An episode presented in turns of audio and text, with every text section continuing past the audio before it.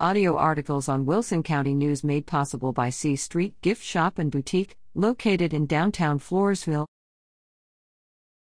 Falls City defeats Poth in 7 on 7, heads to state.